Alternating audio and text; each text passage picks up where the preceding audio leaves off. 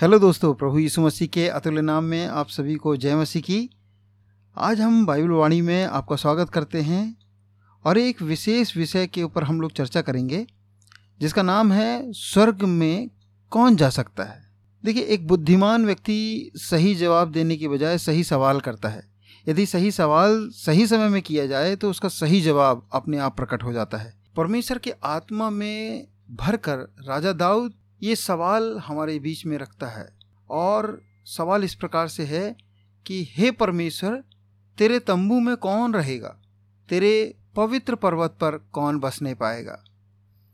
हाँ प्रियो, भजन संहिता पंद्रह में हम इस बात को देखते हैं कि परमेश्वर हमसे सवाल कर रहे हैं कि कौन उसके साथ रह पाएगा। हम इस सवाल को और सरल भाषा में कहें तो ये कह सकते हैं कि हम परमेश्वर के घर में या चर्च में कैसे रह सकते हैं। चर्च स्वर्ग नहीं है, लेकिन परमेश्वर का घर ज़रूर है। और हमें यदि स्वर्ग जाना है तो हमें चर्च जाना भी ज़रूरी है। उद्धार केवल यीशु मसीह के द्वारा है और विश्वास ही से प्राप्त होता है।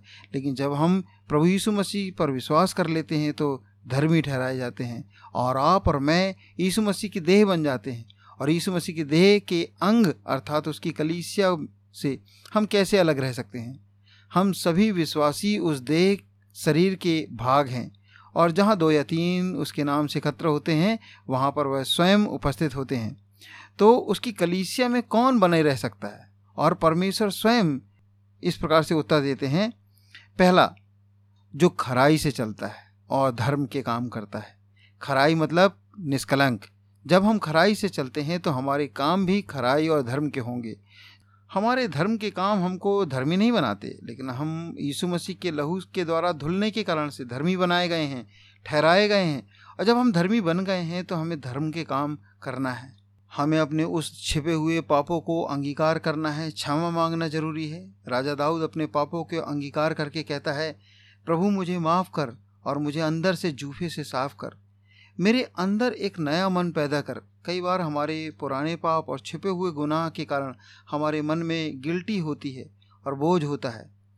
यदि हमें उन सबसे आज़ाद होना है तो हमें पश्चाताप करना ज़रूरी है। बाइबल कहती है कि जब पुत्र तुमको स्वतंत्र करेगा तो तुम सचमुच में स्वतंत्र हो जाओगे। दूसरा वचन कहता है, जो दिल से सच बोलता है, मुँह से बोलने से पहले हम हृदय में से बोलते हैं, अर्थात दिल से बोलते हैं। वहीं जहाँ सारी बातें भरी होती हैं, वही बातें तो मुँह से निकलती हैं। देखिए, बाइबल कहती है कि जीव एक आग है, शायद इसीलिए परमेश्वर ने इसे पानी में, अर्थात गीली जगह रखा है, और इसके इर्द गिर्द बत्तीस सिपाहियों को मतलब दांतों को तैनात करके रखा है। प्रभु चाहता है कि हम दिल से सच्चाई बोलें। तीसरा वचन कहता है, जो अपनी जीप से निंदा नहीं करता ध्यान से पढ़ें, उसमें लिखा है कि जो अपने मित्र की बुराई नहीं करता और ना अपने पड़ोसी की निंदा सुनता है।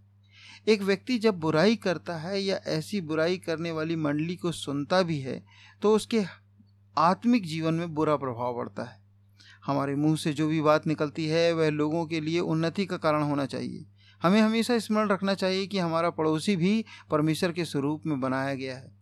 उसकी बुराई हम कैसे कर सकते हैं? आखिरी चौथी बात ये लिखा है कि जो उदारता से देता है, जो अपना ब्या, रुपया ब्याज में नहीं देता, ये बैंक में पैसे रखने की बात नहीं की गई है यहाँ पर। इसका अर्थ है कि जो ज़रूरत के समय में लोगों का फ़ायदा नहीं उठाता, बल्कि उन्हें उदारता से देता है, ज़रूरतमंद की सहायता करता है। इस संसार के धनवानों को आज्ञा दे कि वे अभिमानी ना होकर चंचल धन पर आशा ना रखें, परंतु परमेश्वर पर जो हमारे सुख के लिए सब कुछ बहुताय से देता है हाँ वे भलाई करें, भले कामों में धनी बने और उदार और सहायता देने में तत्पर हों और आगे के लिए एक अच्छी नींव डाल रखें, अच्छे जीवन को वश में कर लें। पहला तिमोती छः अध्याय, उसका सत्रह से उन्नीस वचन में। तो आज हमने देखा कि परमेश्वर के वचन में किस प्रकार से परमेश्वर ने हमें बताया कि जो खराई से चलता है दिल से सच बोलता है, जो जीप से निंदा नहीं करता और उदार व्यक्ति है, वही परमेश्वर के भवन में, उसके तंबू में सदा बसने पाएगा। प्रभु, आप सबको आशीष दे, आपके पैरों को परमेश्वर मज़बूत करे, आप कभी ना डगमगाएँ।